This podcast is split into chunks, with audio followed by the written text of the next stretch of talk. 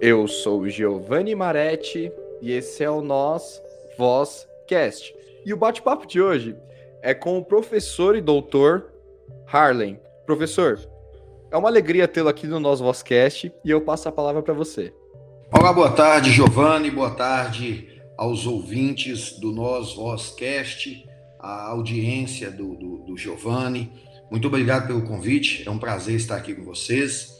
Eu sou professor de processo penal, atuo nas faculdades da minha cidade, em Montes Claros, norte de Minas Gerais. Sou advogado criminalista, na atuação na advocacia criminal. Aí eu já atuo um pouco fora do estado, em vários estados da federação.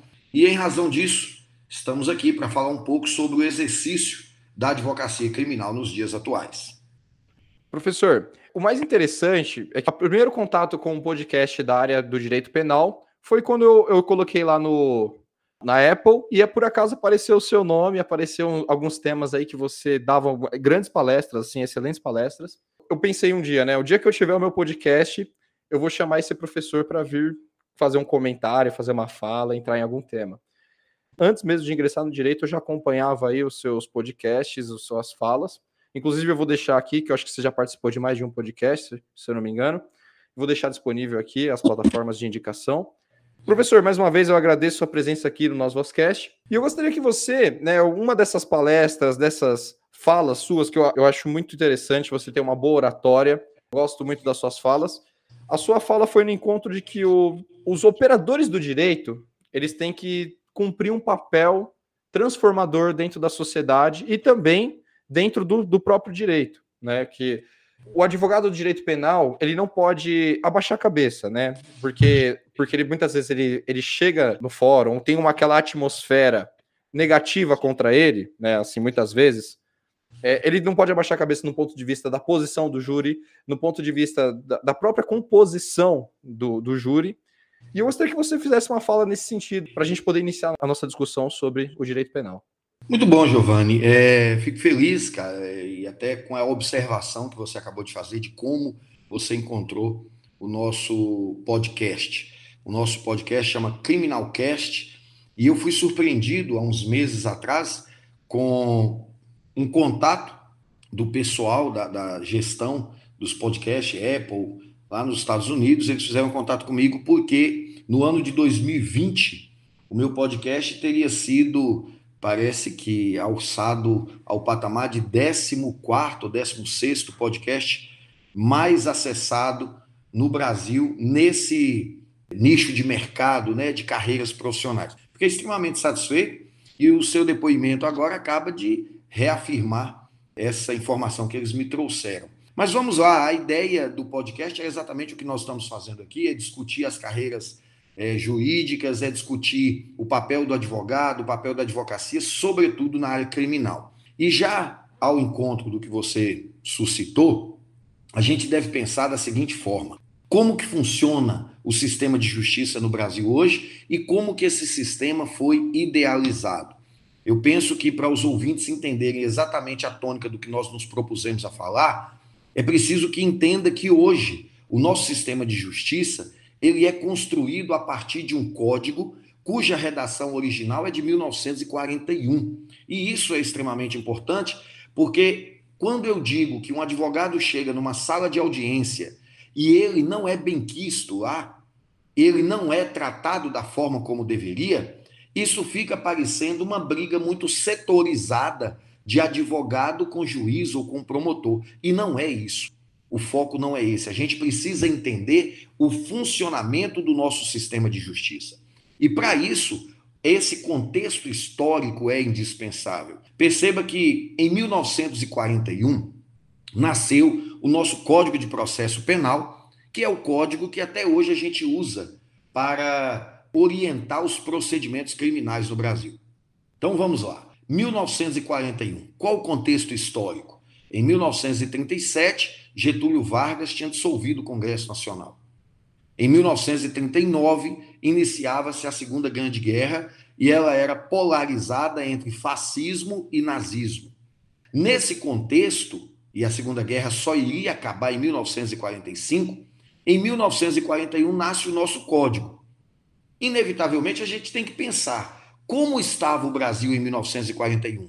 Primeira constatação importantíssima: nós não tínhamos um Congresso Nacional atuante. Deputados e senadores não votavam e não criavam leis, porque o Congresso havia sido dissolvido em 1937, quando Getúlio Vargas implantou no Brasil a ditadura Vargas.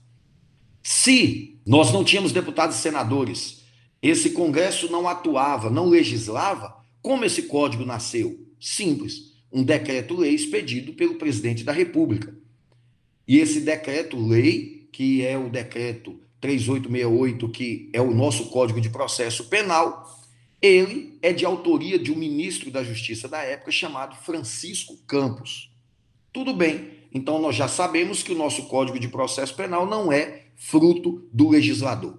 Ele é fruto de um governo ditatorial. E para piorar a situação para nós, ele é todo idealizado no Código de Processo Penal italiano. E a Itália, na época, o berço do fascismo de Benito Mussolini, foi de onde nós herdamos esse Código de Processo Penal. Tudo bem. Feita essa contextualização histórica, vamos para os dias atuais, que é o que realmente interessa, é o foco da sua pergunta. Como que eu conduzo um processo penal no Brasil hoje com o Código de 1941, oriundo de um Estado ditatorial? Hoje, nós sabemos, por previsão expressa do artigo 1 parágrafo único da Constituição Federal, o poder emana do povo, que o exerce direta ou indiretamente através dos seus representantes. O que significa dizer que todas as leis que nós temos no nosso ordenamento atualmente são trazidas, são produzidas pelo Congresso Nacional e pelos representantes do povo, deputados e senadores. Se nós temos um código que não é herdado do Congresso, da vontade do povo, nós temos um código totalmente ditatorial. E o que que isso significa? Quais os reflexos disso no nosso sistema de justiça? Porque o nosso sistema de justiça, baseado nesse código, reconhece como autoridades o juiz e o promotor. De modo que é fácil, sob essa ótica, concluir que o advogado não é considerado uma autoridade. Dito de forma mais clara, o advogado não é considerado uma pessoa importante no processo penal.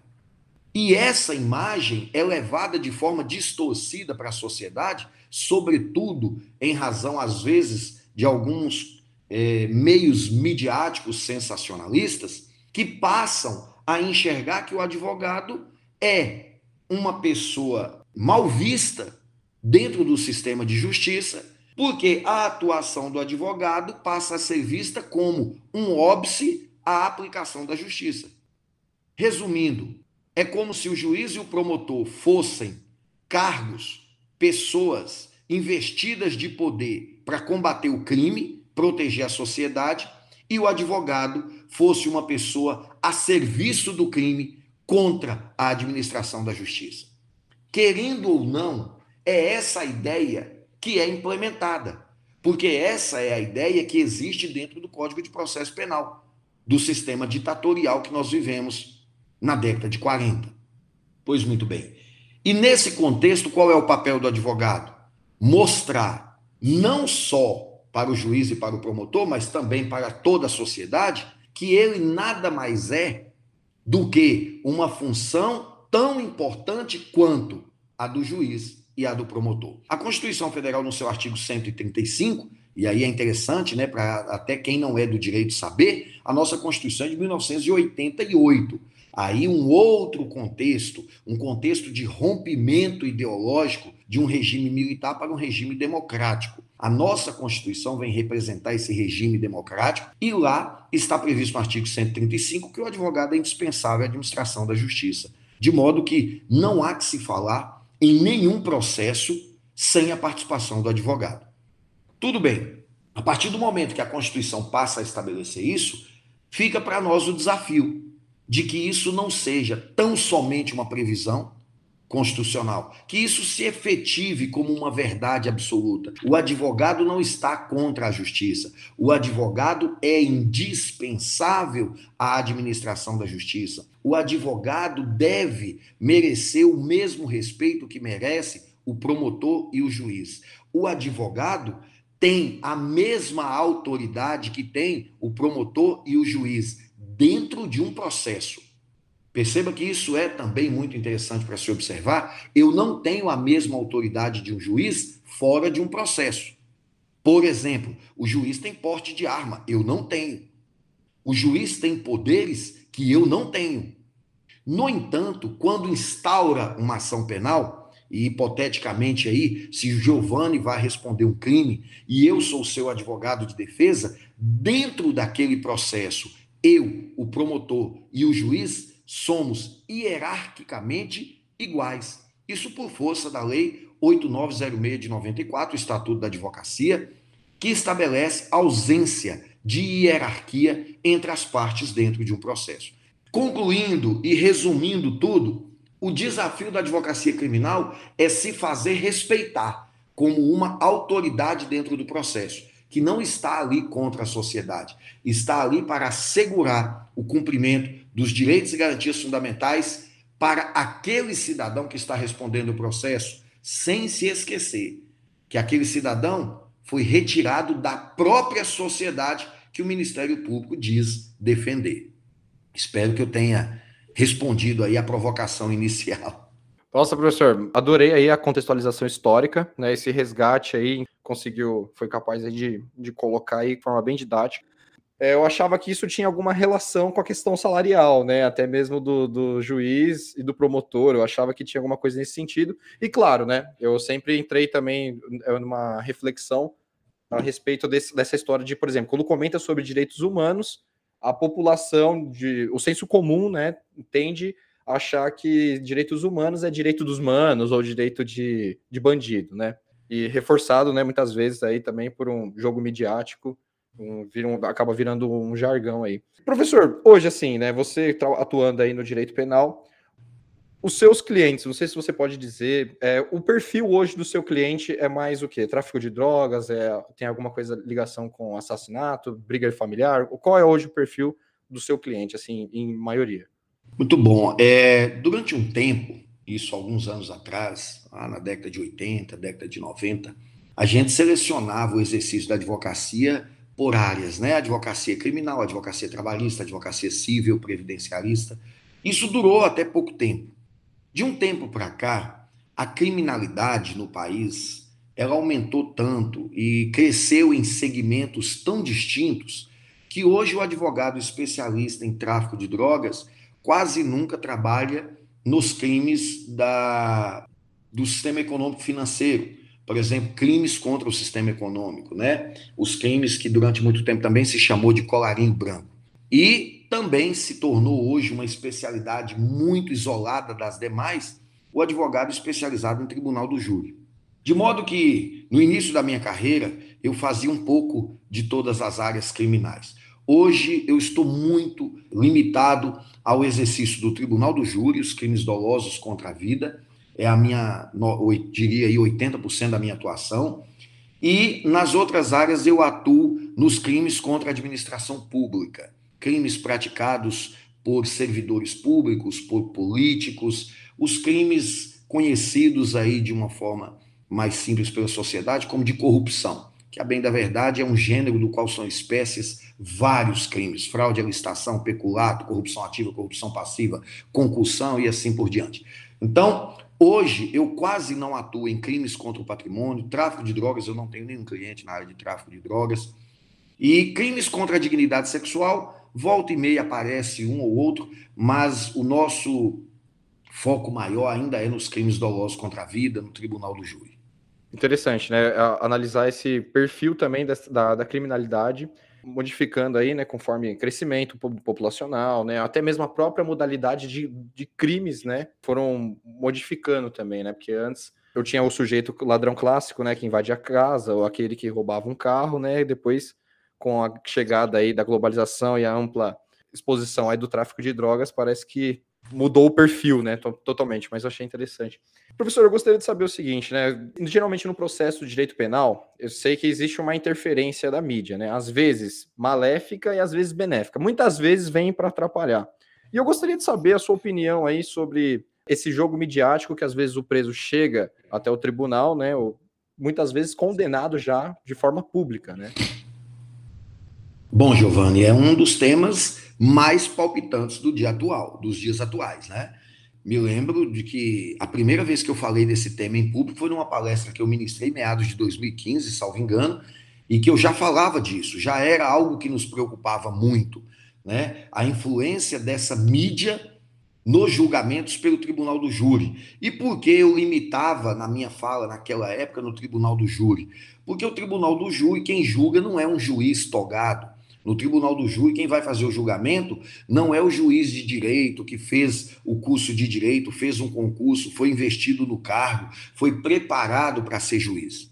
No tribunal do júri, quem faz o julgamento são pessoas extraídas do seio da sociedade e se exige delas tão somente a, a alfabetização básica e a conduta ilibada, ou seja, uma pessoa sem máculas no, no, no, no meio de justiça criminal. Então, são pessoas de boa conduta e que saibam ler e escrever. Então, você vai para um julgamento no tribunal do júri e você tem um professor de geografia, um funcionário do Banco do Brasil, o comerciante da esquina, a senhora dona de casa, o engenheiro, o, o médico, o funcionário público. É, não se exige deles conhecimento jurídico mesmo porque a própria lei estabelece que eles vão julgar de acordo com o senso de justiça deles. E o nosso senso de justiça, ele não é fruto da lei ou fruto dos livros do direito. O senso de justiça é fruto da nossa história de vida. Eu costumo dizer que eu, com 46 anos, hoje o que é justo para mim é fruto de tudo que eu construí desde o dia que eu nasci. O que é justo para mim é fruto das minhas decepções, das minhas alegrias, das minhas vitórias, das minhas quedas, das vezes em que levantei, das pessoas com as quais eu convivi, dos livros que li. Então, tudo que eu vivi na minha vida formou no meu íntimo, na minha subjetividade, o que é justiça. E os jurados são assim. Eles julgam baseado no que eles entendem que seja justo. Pouco importa o que está no processo, o que está na lei, o que está nos livros de direito. Partindo-se dessa premissa, é óbvio que tudo que os jurados leem, assistem, veem, influenciam a decisão deles. E aí a gente precisa trazer essa discussão para uma realidade nossa. O meio em que vivemos. Eu, professor Arlen, Giovanni, você que nos ouve agora, faça uma reflexão junto comigo.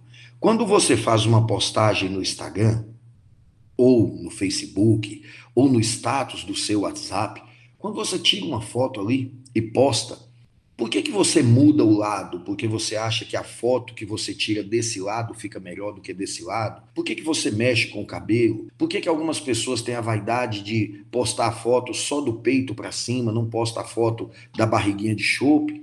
Por que, que você esconde que a sua camisa está descosturada para isso não aparecer na postagem? Por que, que você muda a forma de se portar, de sentar na hora de tirar a foto? Por que, que você faz caras e bocas que não é a verdade? Aquilo ali é um mundo ideal. É como você gostaria que as pessoas te vissem. Muito embora talvez aquilo não seja você de verdade.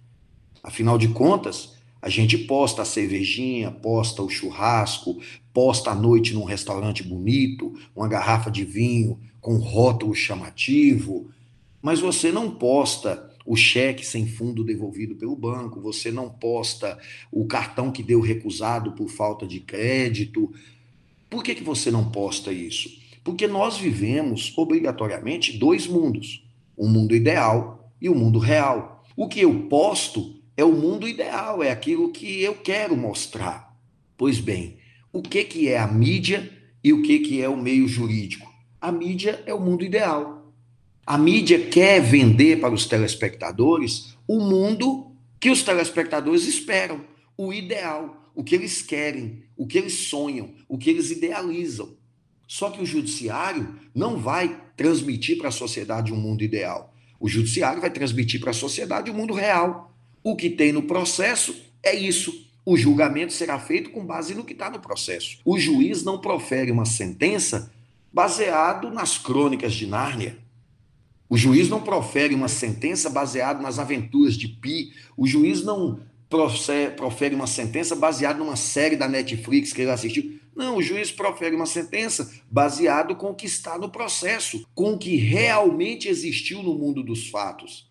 E às vezes, o que existiu no mundo dos fatos não agrada à mídia, porque a mídia não vive o mundo real, a mídia vive um mundo ideal. Para eu atrair meus telespectadores, eu produzo um mundo ideal aquilo que agradaria a minha audiência. Em razão disso, é muito perigoso a influência que essa mídia exerce nos julgamentos do Poder Judiciário. Quando você percebe que o Poder Judiciário, e nesse contexto os jurados fazem parte, porque eles estão investidos do poder de julgar, quando eles sofrem influência dessa mídia que eu costumo dizer a mídia paga. Porque hoje Lá em 2015, quando eu falava disso a primeira vez, isso não era tão evidente como é hoje. Mas hoje nós temos duas mídias. Nós temos a mídia paga e nós temos a mídia livre. A mídia paga é a mídia televisiva. É a mídia em que quem define o conteúdo que vai ao ar são os patrocinadores. Agora, a mídia livre não. A mídia livre é aquela filmagem que você fez no restaurante e jogou nas redes sociais. É a filmagem que eu fiz quando eu vi a abordagem de um policial com um cidadão negro na rua e eu joguei isso nas redes sociais. A mídia é, livre é aquela mídia que nos permitiu assistir. O que aconteceu com George Floyd só conseguiu chegar aos nossos WhatsApps porque foi uma mídia livre. Alguém filmou, jogou. Eu tenho certeza que você recebeu no seu WhatsApp. Eu recebi no meu. Todos que nos ouvem receberam nos seus. Se não houvesse essa mídia livre, se nós dependêssemos dos canais televisivos, será que nós teríamos tido acesso àquelas imagens na medida da realidade que elas aconteceram? Muito provavelmente não.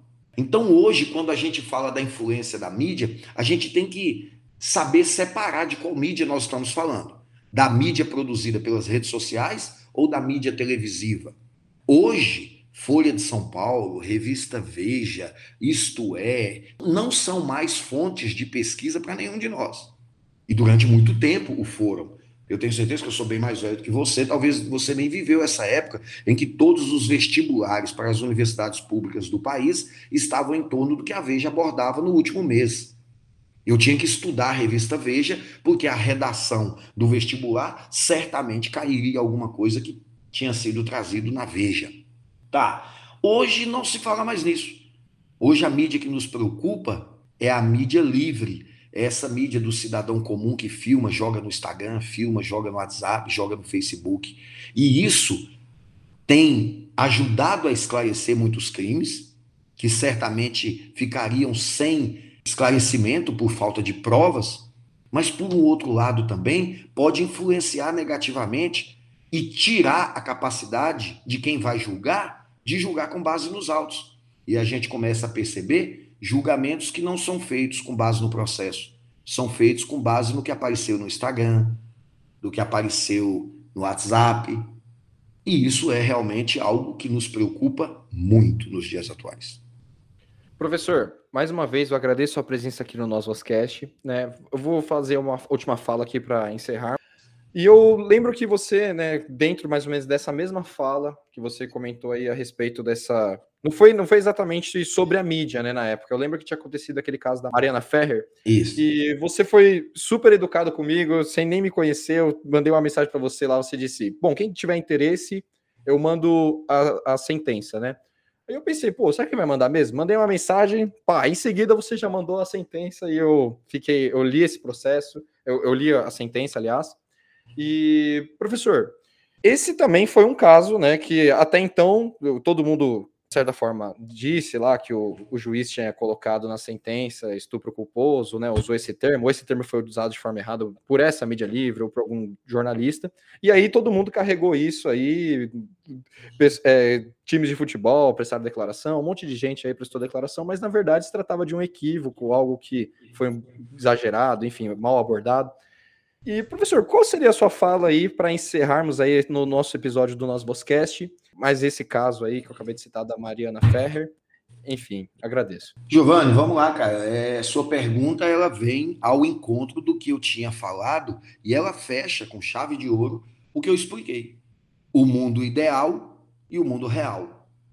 No mundo ideal, quando a mídia traz um caso de suposto estupro em que uma moça tida como vulnerável em razão da ingestão de bebidas alcoólicas e um suposto cidadão favorecido pelas suas condições financeiras sendo o autor de um crime contra a dignidade sexual dessa moça tida como vulnerável.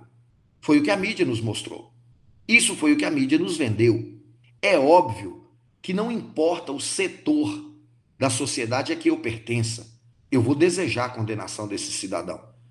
Quando a notícia vem trazida para você desse formato, o Giovanni quer a condenação, eu quero a condenação, minha mãe, no alto dos seus 72 anos, quer a condenação, meu filho de 11 anos quer a condenação, porque isso é inadmissível nos dias atuais.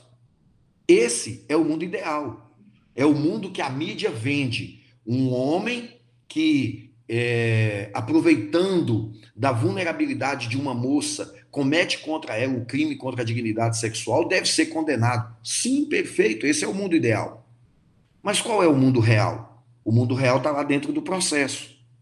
E todos que me ouvem têm que fazer essa reflexão. A pergunta é para você que me ouve: você teve acesso ao processo? Você assistiu às audiências? Você leu as provas? Você teve acesso às perícias? Você teve acesso às teses de defesa, às petições da defesa? Você teve acesso às decisões do juiz? Você teve acesso às petições construídas pelo Ministério Público? A qual parte do processo você teve acesso? Se você, a exemplo do que aconteceu comigo e Giovanni, não teve acesso a nenhuma dessas peças, a não ser a sentença que foi publicada, como que eu vou ter capacidade de dizer o que é justo, o que é injusto? Quem entendeu que a absolvição era injusta, perceba, essa sua concepção, ela nasce exclusivamente da sua subjetividade, daquilo que você entende ser justo ou injusto. Muito embora você mesmo reconheça que você não conhece nada dos autos do processo. Você entende que é injusto porque a mídia te vendeu uma ideia ideal de que justo era a condenação. Só que no mundo real, nos autos do processo, talvez não tenha provas para condenar. Então, esse é o sentido que resume tudo que nós falamos. A mídia vende um mundo ideal, o judiciário não. O judiciário vai te entregar um mundo real, aquilo que está nos autos do processo. Tem provas, condena, não tem provas, absolve. Essa é a lógica e todos nós deveríamos ver todas as informações que a mídia traz dessa forma. Então, eu penso que a gente consegue fechar o raciocínio aí exatamente com essa, esse enfrentamento do mundo ideal e do mundo real, Giovanni. Professor, agradeço a sua aula, foi uma verdadeira aula aqui nessa tarde. Fiquei muito feliz com a sua presença. Já é um episódio que eu sonhava já há um bom tempo. Antes mesmo de ter o podcast, eu já sonhava com a sua presença aqui. Para mim, enfim, sou até suspeito para falar. E fica o convite aí, professor, para que você retorne no mais episódios aí para a gente comentar sobre direito penal, enfim, sobre a área do direito como um todo. E eu gostei muito. Muito obrigado. Giovanni, eu que agradeço, agradeço aos ouvintes e estou à disposição de vocês. Para mim é um prazer todas as vezes que a gente pode discutir algo que eu sei que vai contribuir para a melhoria da formação crítica de cada cidadão. Eu fico muito satisfeito, agradeço demais pelo convite. Convido também aos ouvintes para que é, me sigam no meu Instagram, arroba professor Freire. Esse Warlen tem M de Manuel no final, então professor Warlen Freire. Será um prazer trocar ideia com vocês. Podem ficar à vontade para me chamar lá no, no direct e acompanhar a nossa produção de conteúdo. Fico muito feliz por isso. O nosso podcast também, lá no Criminalcast. Nós temos lá muitos assuntos interessantes. E agradeço mais uma vez, Giovanni, o convite e deixo aqui o meu abraço fraterno a todos os ouvintes e a você também.